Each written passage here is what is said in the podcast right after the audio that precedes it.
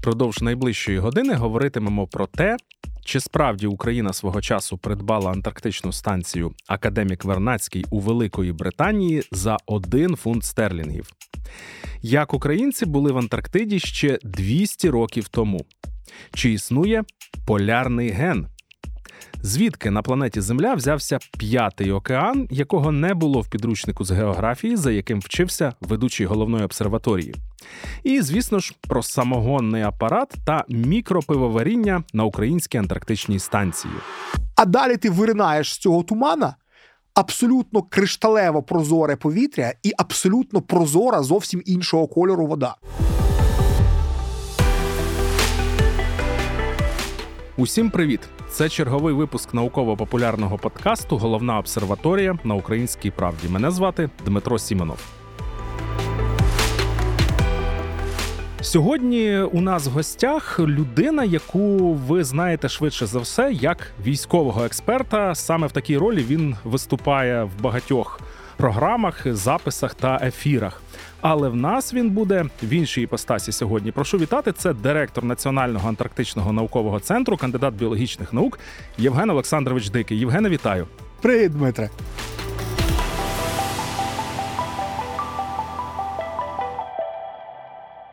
Дозволю одразу внесу корективу. Ти кажеш, що я виступаю як військовий експерт. На жаль, мене дуже часто так титрують. Але там, де тільки вдається вставити три копійки, я як науковець весь час наполягаю на тому, що це некоректно. Я не є військовим експертом. Військовий це окрема професія, окрема спеціальність, на яку так само вчаться, як, наприклад, на біолога. Те, що мені довелось повоювати, і я там здатний зв'язати два слова, ще не робить мене військовим експертом. Ну але вже є так, як є. На жаль, медійникам дуже важко це пояснювати.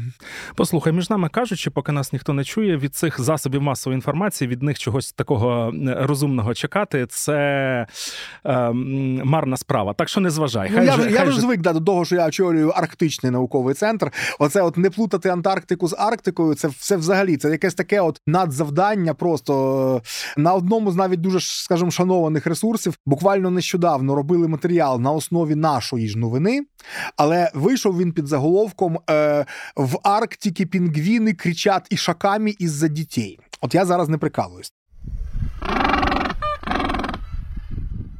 Насправді нам це не смішно, нас це просто вхарило, задовбало. Ну але я розумію, що ми не здатні просто діяльністю одного, скажімо, маленького піар-відділу антарктичного центра переламати 30-річні проблеми середньої освіти.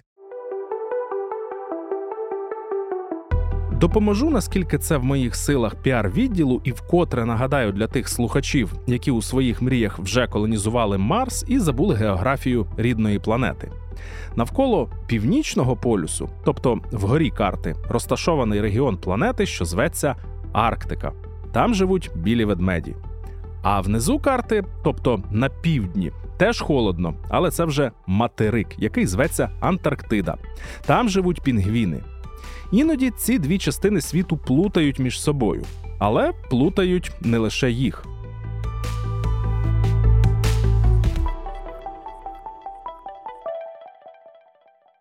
Швеція, до речі, нещодавно запустила цілу державну програму. От їхнє міністерство туризму запустили прекрасну державну програму по розрізненню Швеції та Швейцарії.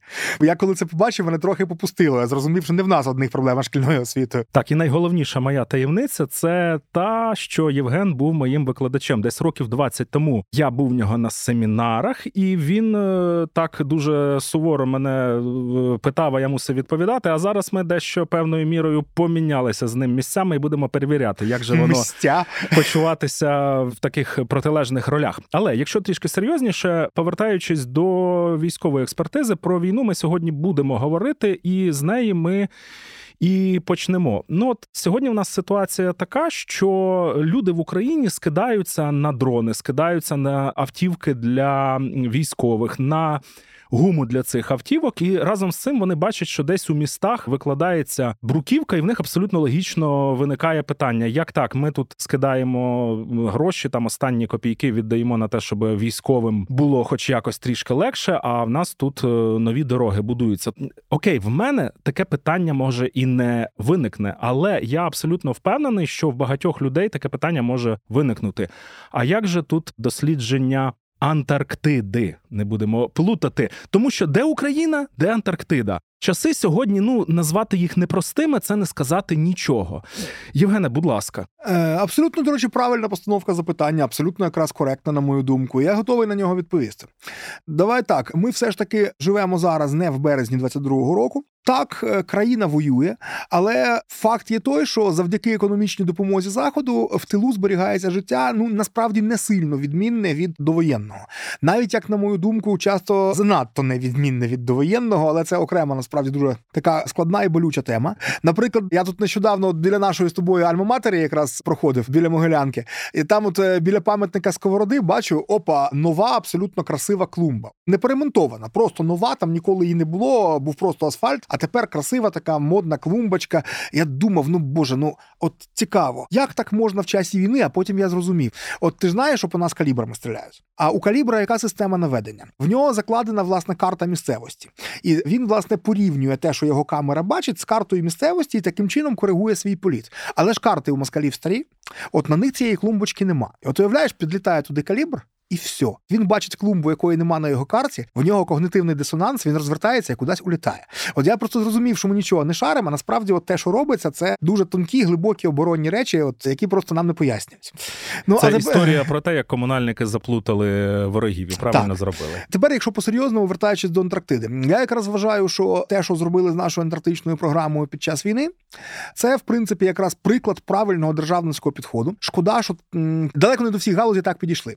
Ми сиділи, от, от так, от навіть на ближчій відстані, ніж ми зараз з тобою сидимо. Ми сиділи заступником міністра фінансів з калькуляторами в руках, і ми рахували, які потреби дійсно не можна переривати. Тому що якщо їх зараз навіть там на рік, два-три, скільки буде ця війна перервати, то накриваються всі інвестиції, які до того Україна робила 27 років в Антарктиду, і потім треба стартувати з нуля і вкладати ну набагато більші, просто абсолютно нереальні кошти.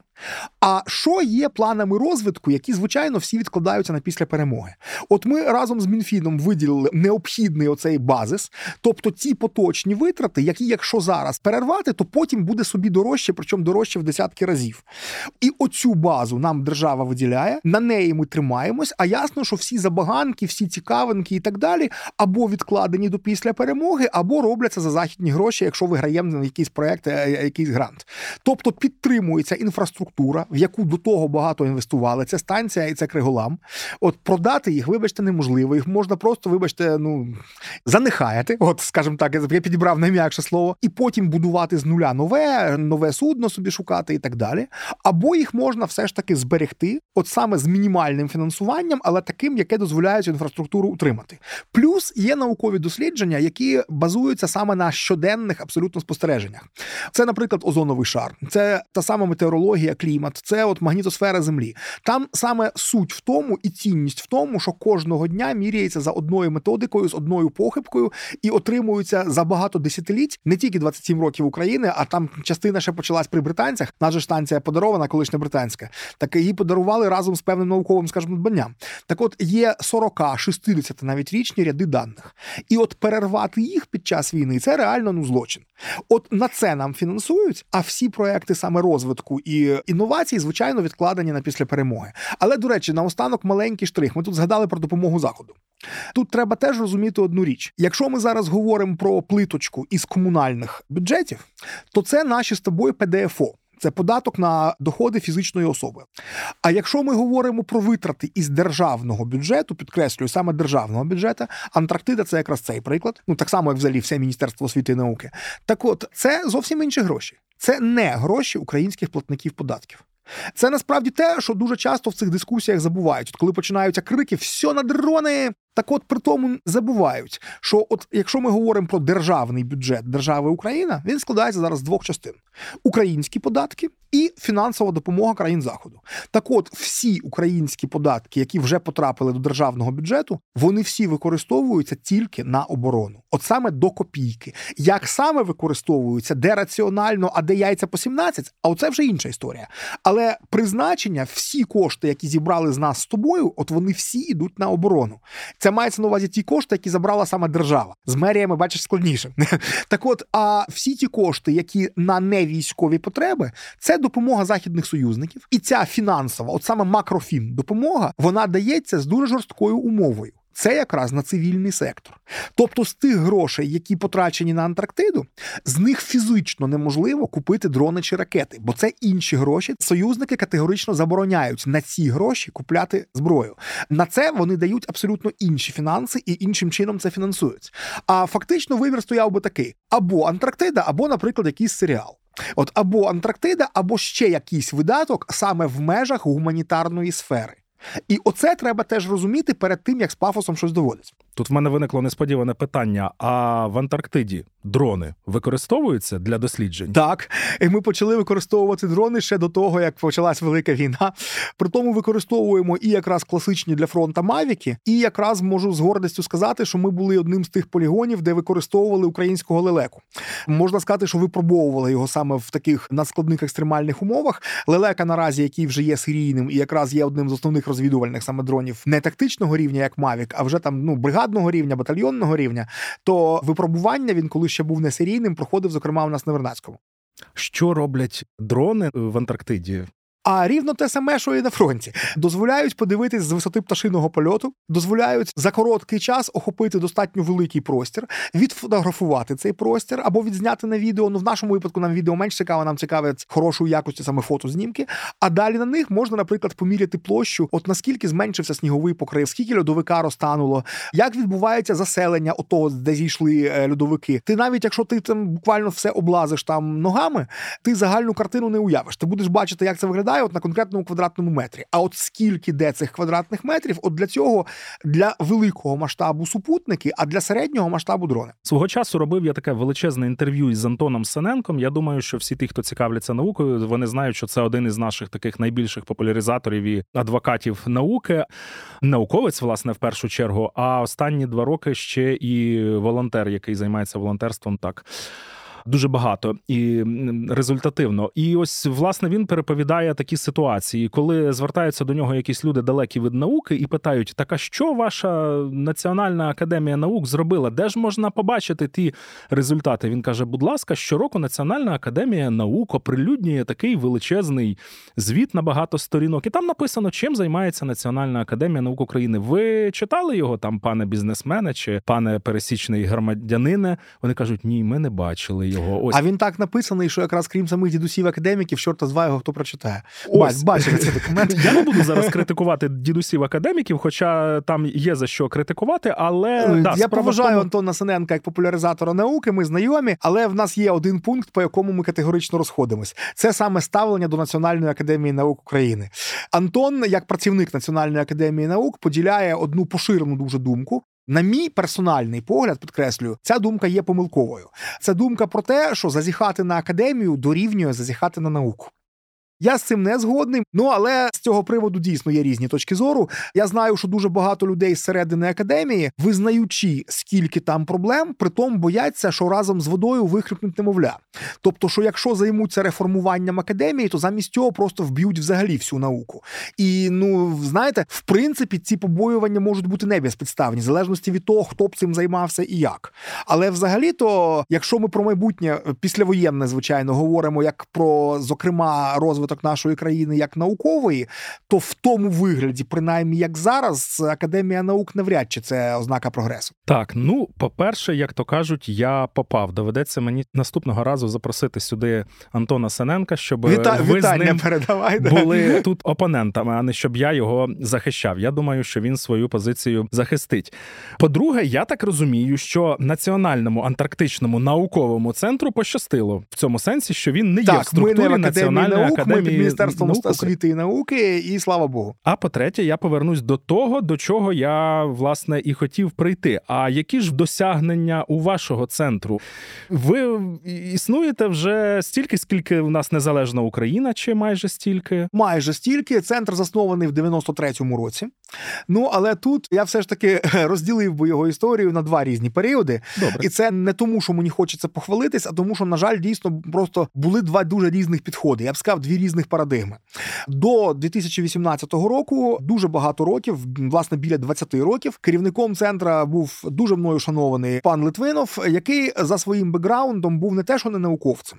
Він був радянський генерал з космодрома Плісецьк на крайній півночі. І на момент, коли він пішов на пенсію, йому вже було 80. Це я думаю, це теж багато про що говорять. Тобто, ця людина багато що зробила, однозначно, абсолютно. Але як генерал він розумів одне: от має стояти станція, на ній має стояти прапор, і має бути пост здал. Тобто перезмінка має чітко відбуватись. А що там робиться, які наукові дослідження відбуваються, який вихлоп вони дають, ну це не генеральська була справа. І це, на жаль, дуже сильно вплинуло на певний період. Це не означає, що наші науковці нічого не робили. Але саме якісь серйозні наукові досягнення це було або продовження, скажімо, британських досліджень, просто пряме. Бо тут були ніби чіткі зобов'язання, що от власне перебрали станцію, мали продовжувати. Послухай, ну не найгірший сценарій продовжувати Ні, так, так, наша на, наша антарктична історія взагалі далеко не найгірший сценарій. Зараз до цього закону повернемося. Так, от і плюс були наші науковці, які буквально проривались туди і швидше всупереч керівництву центру дійсно там щось цікаве робили. З 18-го року ситуація помінялась, тому що власне керівником поставили. Ну я не буду себе там нахабно називати науковцем. Ну але принаймні я з науки. Тобто я менеджер науки. Тут мені нема чого соромитись. Мої особисті наукові досягнення не настільки великі, але принаймні я саме все ж таки із науковців. Я в принципі розумію, як це працює і для чого. Тут ми ненадовго залишимо Антарктиду, щоб поговорити про те, що таке наука і що можна вважати науковим результатом чи досягненням. На перший погляд, відповіді на ці питання цілком очевидні. Всі ж чули про ракети Ілона Маска, а деякі навіть мають айфони. Чим вам не досягнення науки? Але коли починаєш розбиратися, то виявляється, що часто науку плутають з деякими іншими сферами людської діяльності, хоч і пов'язаними з наукою.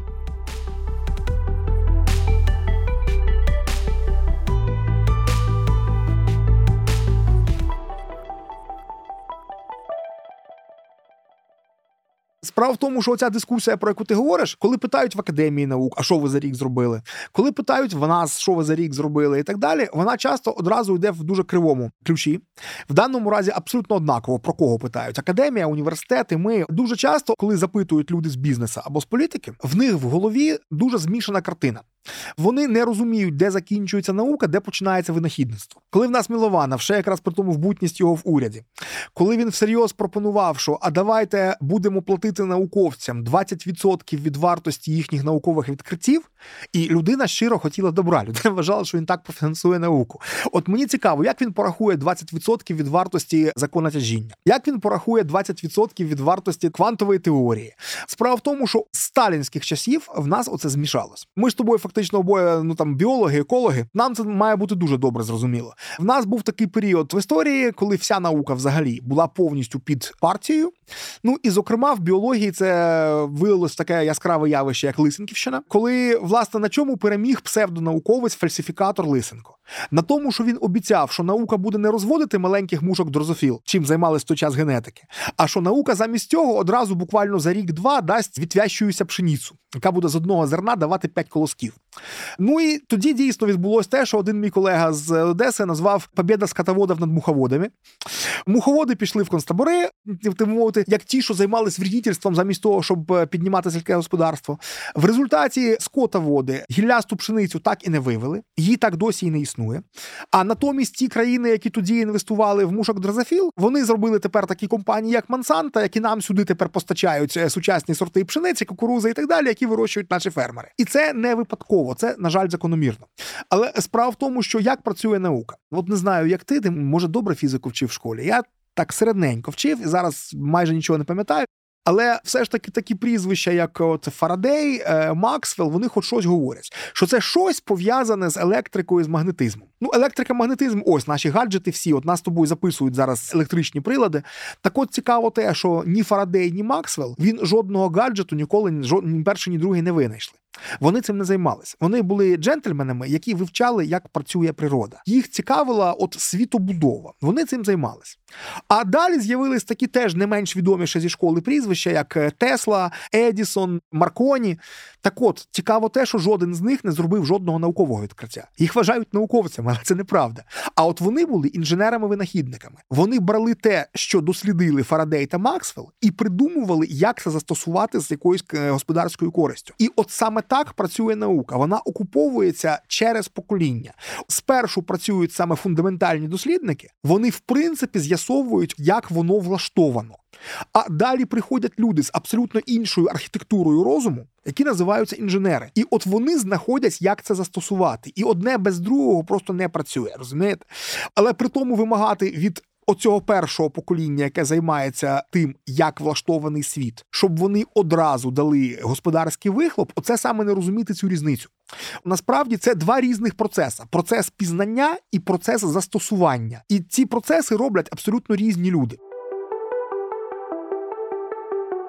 Але іноді трапляється так, що між власне науковим відкриттям і його застосуванням на практиці, у вигляді, наприклад, якоїсь технології, проходить не так багато часу. Іншими словами, наука швидко приносить свої плоди.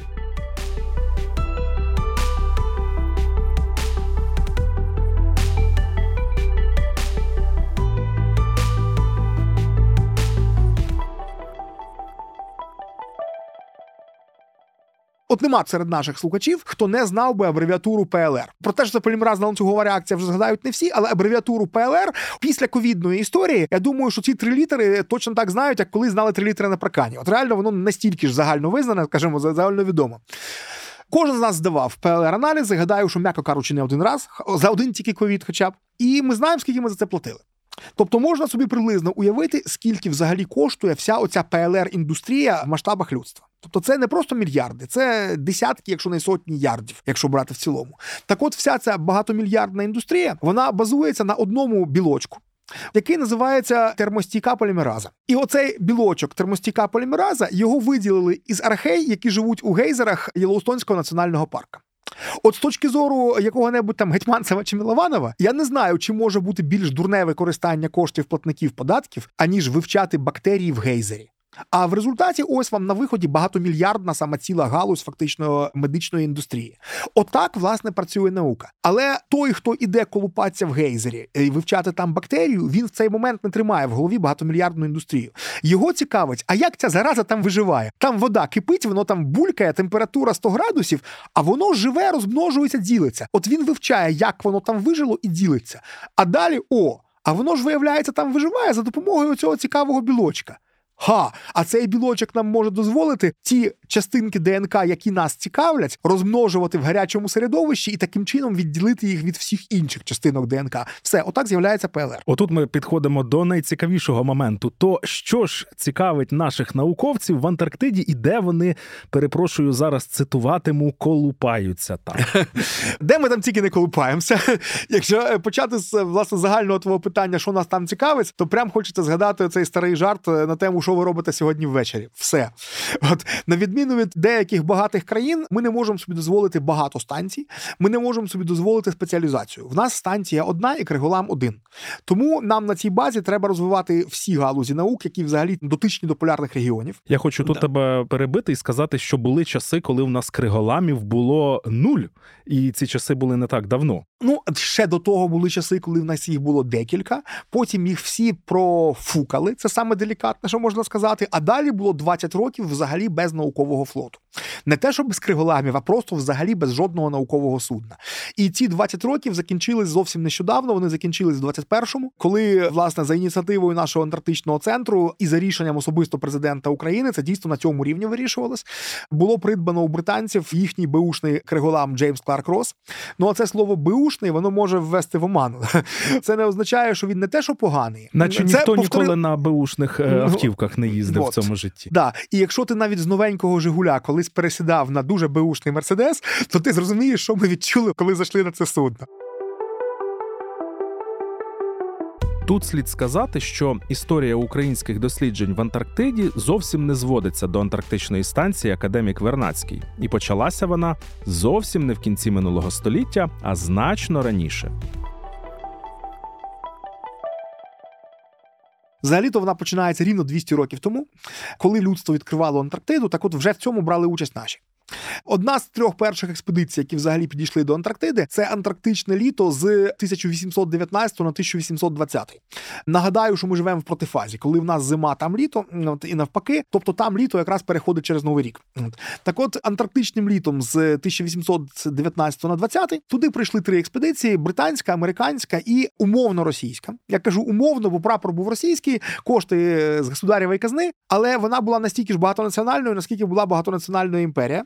Командував цією російською експедицією естонський німець Теодей Готліб фон Бленсгаузен, німецький дворянин з естонського острова Саарема.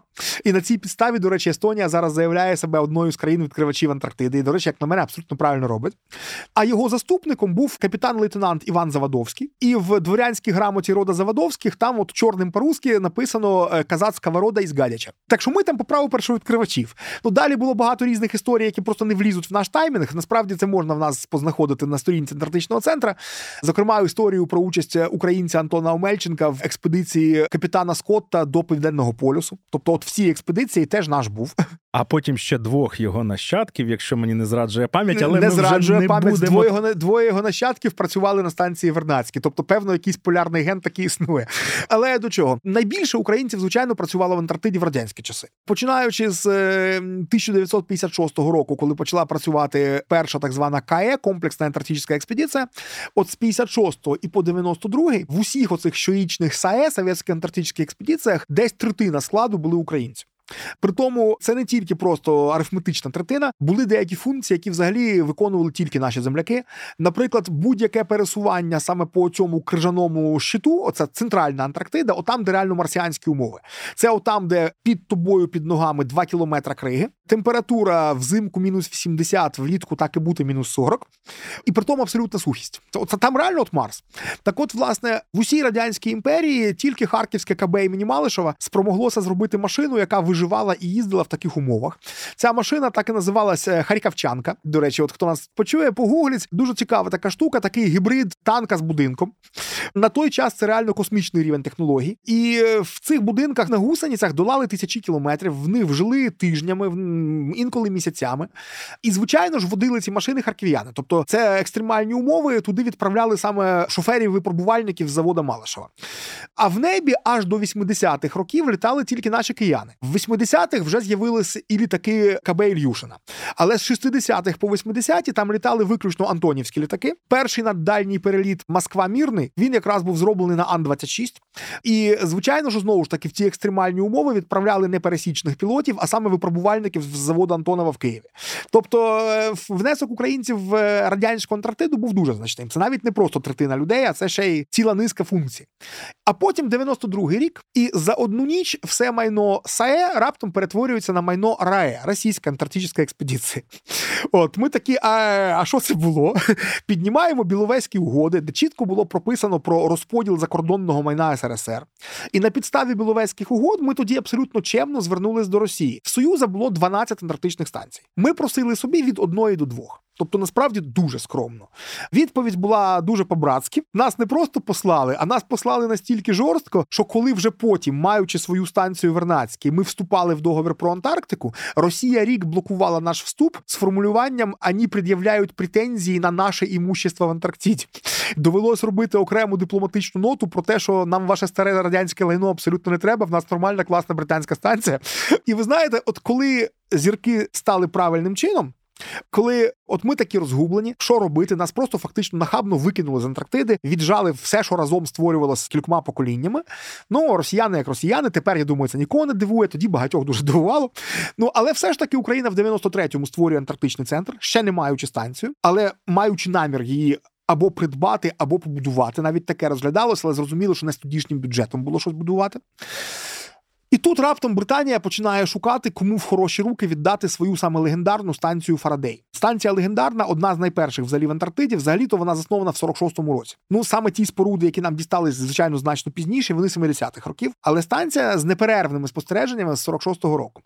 І от оці власне ряди спостережень вони є унікальними, вони є найдовшими у всій Антарктиці, і тому в цьому їхня цінність. І тому, коли Британія розбудувала собі нову станцію Розера, значно зручнішу в логістичному сенсі, але встало питання питання: а що тепер робити з Фарадеєм? От просто взяти його, закрити і забути, ну категорично не можна. Це злочин проти науки. Це просто перервати оті всі ряди. На Розері Розера за 350 кілометрів. Спостереження там зовсім не є дубльованими з е, Фарадеєм, їх не можна між собою порівнювати. І от тоді вони знайшли мудре дуже рішення, е, вирішили, що давайте знайдемо хороші руки, в які це можна віддати. От ми людям віддаємо безкоштовно станцію з усією інфраструктурою, але за умови, що продовжуються всі ці неперервні ряди вимірювань. І був такий неформальний кастинг, де найбільшим нашим конкурентом власне була Південна Корея. Вони і тоді мали бюджети не співставні просто з українськими. Точніше, ні, вони і зараз точніше мають. А тоді, в 90-ті, ця різниця була взагалі ну, значно більшою, ніж ніж тепер. Але вони мали бюджет, але не мали досвіду. Вони хотіли тільки зайти в Антарктиду, їх там до цього не було. І їх треба було з нуля вчити. А ми тоді продемонстрували, що в нас є людський капітал, що в нас є ті дослідники, які вже мають серйозний досвід. І британці їздили сюди. До речі, ходили по інститутах, спілкувалися з колегами і прийшли до висновку, що рівень ні трохи не гірший за їхній, що от можна реально просто віддати ключі від станції і сказати, будь ласка, колеги, приступайте, працюйте.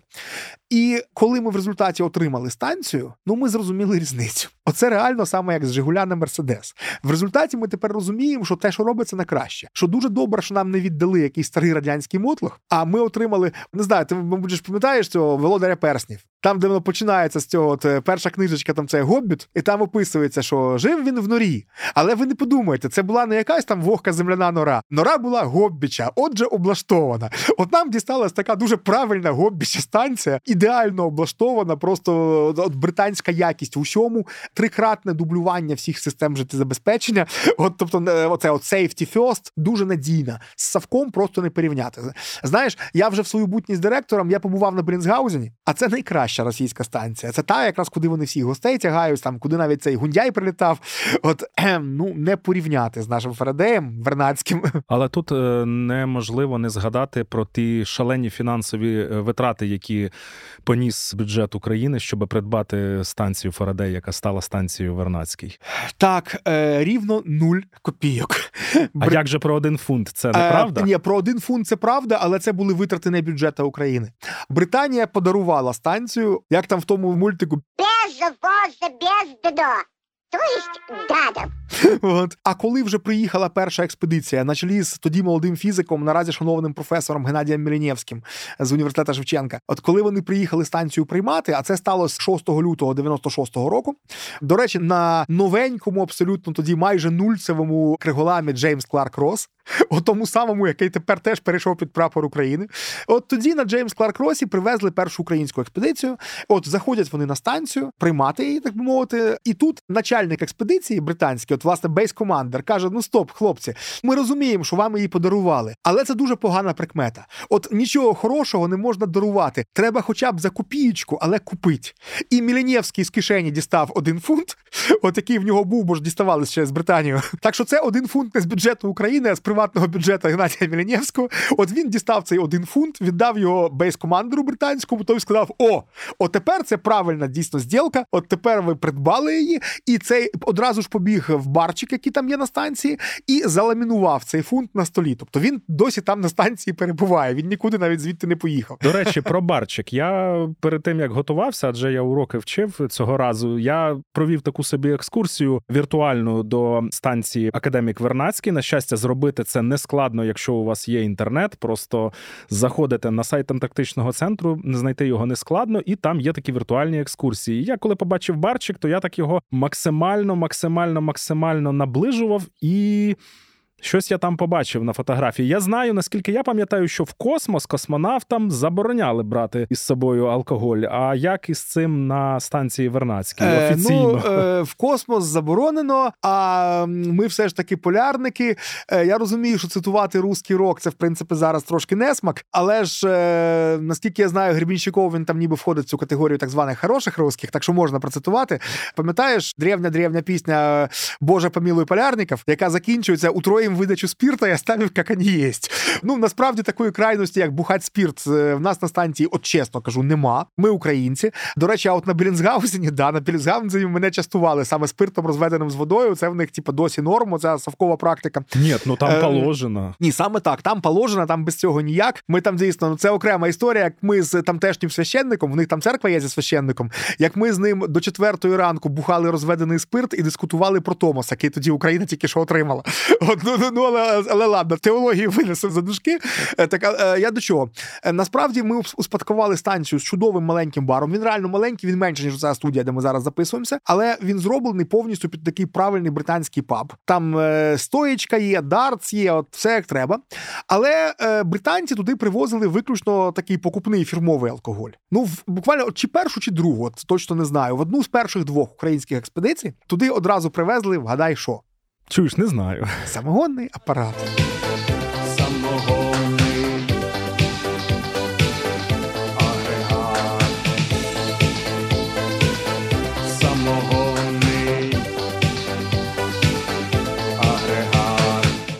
От ну ми ж українці, і звичайно ж, таким чином ми стали єдиним баром в Антарктиді, в якому є саме homemade свій напій. Вернадівка називається.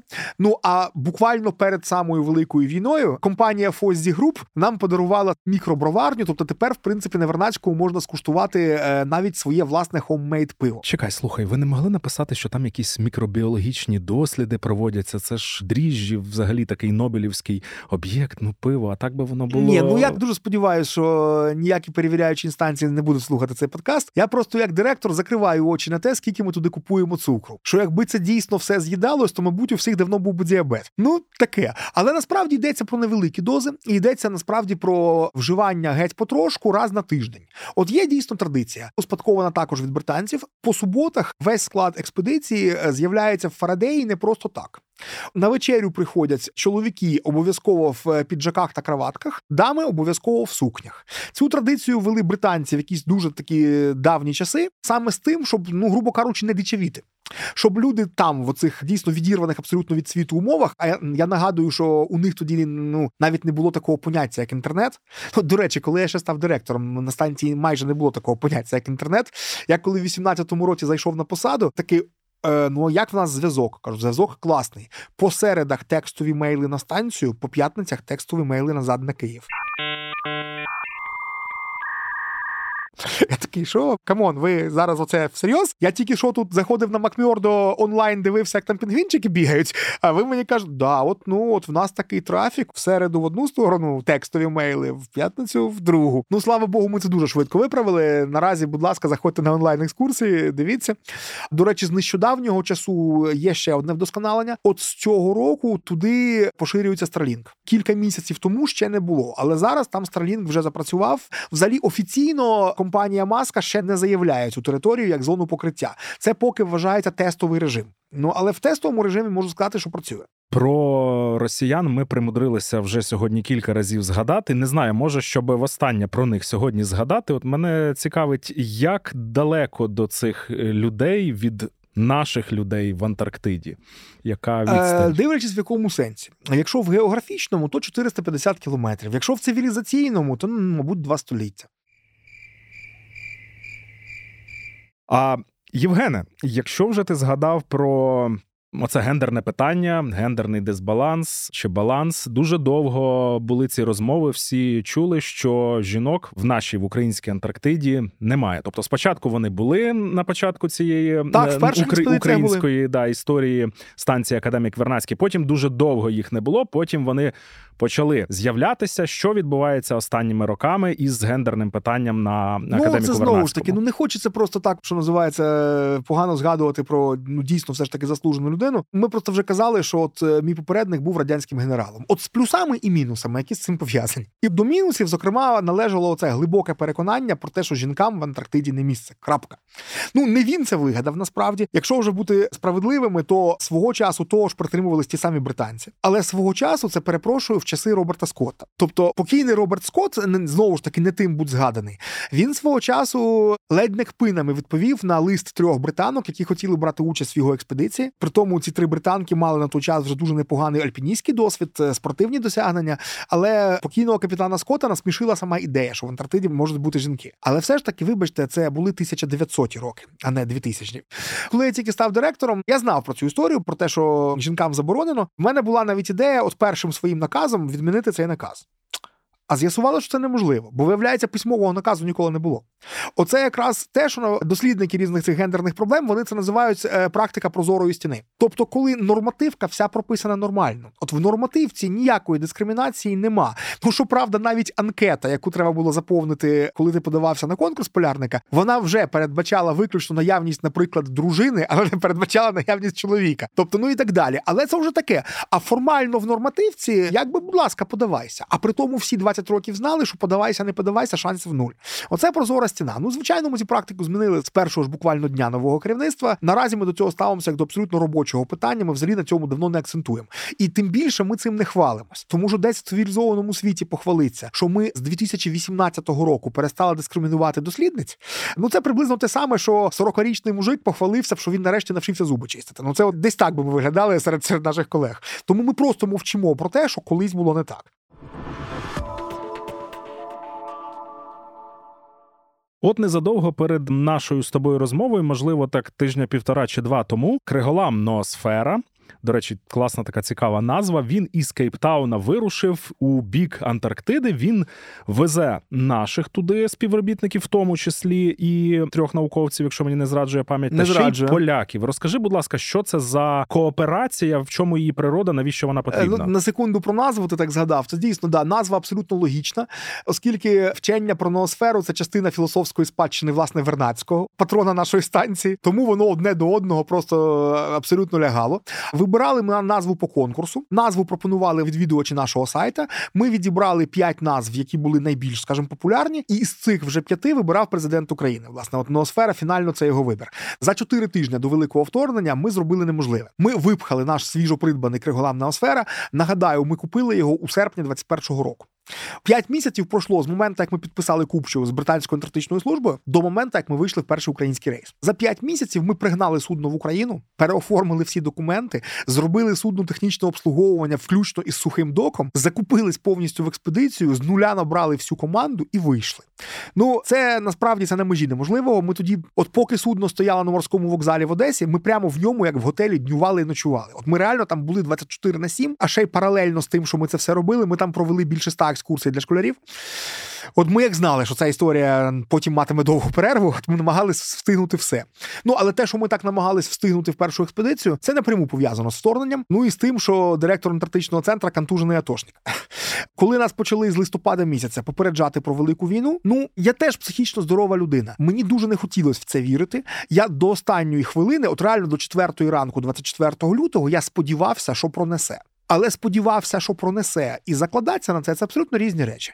Звичайно, я заклався на гірший варіант, і ми дуже поспішали встигнути до того, як почнеться. Ну слава Богу, встигли.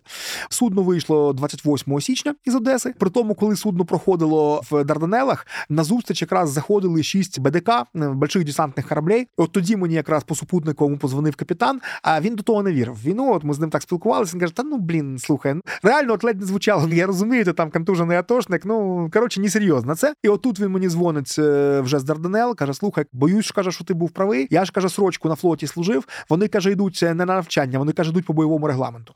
Так, власне, наше судно можна сказати, от борт в борт розминулося з великою війною. В момент початку великого вторгнення "Ноосфера" якраз долала екватор. Так що на фоні великих військових злочинів росіян загубився їх такий е, мікрозлочин. Вони нам зіпсували день Нептуна. Це от свято перетину екватору.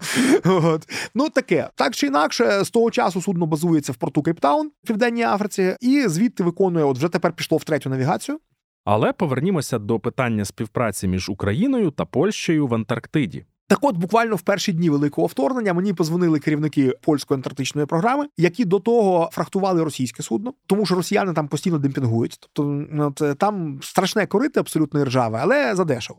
От і тут позвонили польські колеги. Там один з керівників, який зі мною говорив, він шестого покоління поляків, які добре пам'ятають російську мову. Тому цю розмову я не можу не процитувати. Просто я дуже перепрошую за лексику, але от поскольку русський корабль тепер ходить тільки на От, ну і далі пішла власне їхнє запитання, чим ноосфера може перезмінити не тільки українську, а ще й польську експедицію. Тепер це вирісло в постійну співпрацю. У нас вже є підписана чотирирічна угода. Ну, польське законодавство дозволяє саме контракти до чотирьох років. От на найближчі чотири в нас вже підписана угода. Ми тепер працюємо на дві експедиції на українську і на польську, і відповідно на дві станції Вернацький та Арцовський. До речі, Генріх Арцовський, на честь кого названа польська станція, взагалі то теж наш земляк. Так, він етнічний поляк, і тому Польща ним пишається, але взагалі то він був професором львівської політехніки більшу частину свого життя. Так що це теж наш. Зараз процитую сайт Антарктичного наукового центру. Попереду в ноосфери довга дорога через Атлантичний та Південний океани. Чуєш, коли я вчив географію в школі, в нас такого океану так. не було. У вас коли, там коли е, що відбувається? Коли ми з тобою обидва вчились в школі, то океанів було чотири. Тепер їх п'ять. Насправді пропонувалося ще в ті роки, але не було загальновизнаним. А власне останні 10 років фактично є консенсус гідрографів в світі визнати Південний океан окремим п'ятим океаном. Для цього є всі абсолютно підстави. Це абсолютно окрема водна маса, яка практично не перемішується. Ну точніше перемішується, але між собою вона перемішується весь час і дуже потрошечку перемішується із трьома океанами, які до неї прилягають. Це власне Атлантичний, Індійський та Тихий. Чому його так довго не визнавали? Справа в тому, що Південного океану є тільки південний берег. Це власне берег Антарктиди. А замість північного берега у нього так звана циркумполярна течія. Але ця течія, отак повністю по годинниковій стрілці, кільцем обходить довкола всієї Антарктиди. І ця течія настільки різко насправді відділяє саме антарктичну водну масу від всіх інших, що це співставно з берегом. Це такий рідкий берег, можна сказати. Але от, оскільки він рідкий, і оскільки відповідно його важко нанести на карту, бо в зимовий період це одна лінія, в літній період трошки інша, воно змінюється з року в рік. От саме тому не хотіли довго визнавати. Але наразі все ж таки є консенсус, що він настільки відмінний. Оця водна маса південного океану це практично термостат. Там практично по всьому океану постійна температура, яка коливається в межах 0-2. Для порівняння наше Чорне море має річний температурний діапазон, мабуть, градусів 20, якщо не більше. А тут 0-2 цілий океан. До речі, коли з Атлантики заходиш туди, мені випало таке щастя. Ще коли в нас не було свого криголама. На ноосфері, на жаль, далі моровокзала в Одесі ще нікуди не ходив. Але ще поки не було криголама, але ж в Антарктиді всі ці роки насправді працював український рибальський флот.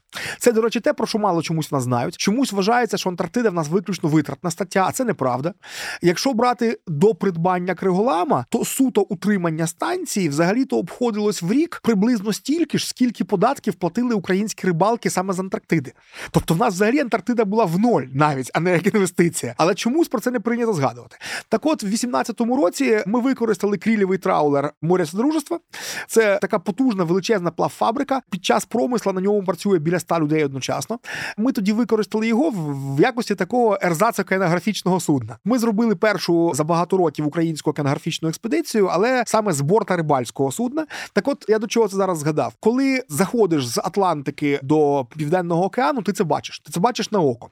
Тобто, от ти йдеш, ідеш, ідеш, ясна погода, ти бачиш певний колір води. Далі ти входиш в дуже густий туман. Кілька годин ти йдеш в от такий туман, що молоко. От реально ти виходиш власне на палубу і ні з корабля не видно. А далі ти виринаєш з цього тумана. Абсолютно кришталево прозоре повітря і абсолютно прозора зовсім іншого кольору вода. От оце ти пройшов власне через циркумполярну течію. Це ти зайшов саме з одного океану в другий. Вони реально от на око дуже відрізняються. А оцей туман, через який ти проходив, це оця зона, де стикається відносно тепла атлантична водна маса із оцією от крижаною антарктичною. І відповідно там іде дуже потужне випаровування. Що і кого ноосфера везе на станцію Вернацький, яка її місія там? Ми завозимо повний склад польської експедиції і величезну кількість їхніх будівельних матеріалів. Польща наразі дозріла до того, що вона ну фактично будує Арцовський 2.0. Формально юридично це називається, що вони реконструюють свою станцію. Я так розумію, що так легше було політично провести, але це не реконструкція, це побудова реально Арцовського 2.0 вже по технологіях 21 століття. А далі ми завертаємо до нас на Вернацький і висаджуємо. Е, ну, в нас там всього три науковця. Вони будуть, до речі, зокрема, виконувати один достатньо цікавий проект не на кошти українських платників податків. Проект Сілікон. Це, до речі, один з тих моментів, чим ми взагалі займаємося. Неприємною штукою, але нам з тобою добре знайомою з Могилянки з кафедри екології. Пам'ятаєш, ти багато вчив, багато хто з викладачів розповідав тоді про глобальні забруднювачі. Тобто ті речовини, які використовуються де-небудь, наприклад, в Європі, в Штатах чи в Китаї, але їх розносять по всій планеті, бо вони стійкі, бо вони не розкладаються. І от, зокрема, наразі стоїть питання: от такий поширений матеріал, як силікон, чи власне його похідні легко розкладаються в природі, чи він є, на жаль, джерелом таких саме стійких органічних забруднювачів.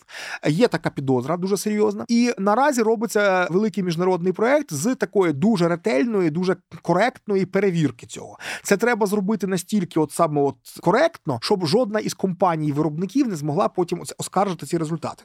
І є вже в принципі політична позиція Єврокомісії, що якщо буде дійсно підтверджено, що те, що припускають, що в Арктиці і в Антарктиці навіть знаходять похідні від силікона, які там майже не використовуються, тобто їх приносять глобальною системою течії аж туди, і вони там накопичуються в живих організмах, то значить в такому разі треба для силікона шукати якісь замінники і е, фактично забороняти його виробництво.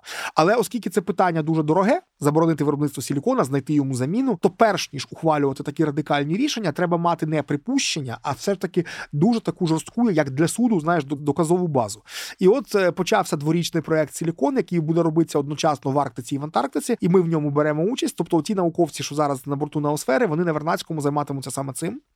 Ну а ще разом з ними йде група інженерів, і вони будуть завершувати реконструкцію нашої станції, яку ми почали до великої війни.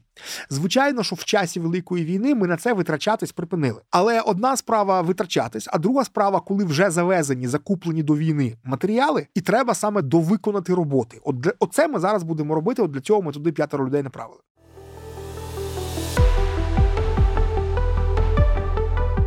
А нашим слухачам я нагадую, що сьогодні в гостях у головної обсерваторії був директор Національного антарктичного наукового центру, кандидат біологічних наук Євген Дикий. Євгене, дякую тобі за цікаву розмову. Дякую тобі. Зараз не часто вдається поговорити про те, що мені дійсно близьке, дороге, про науку, про Антарктиду. Шкода, що трохи сумбурно, шкода, що ми менше встигли, аніж не встигли. Бо година це дуже мало. Але знаєш, от посеред війни, про яку мені весь час зараз доводиться говорити, і значною мірою якою доводиться жити, оце така віддушина. Я тобі вдячний.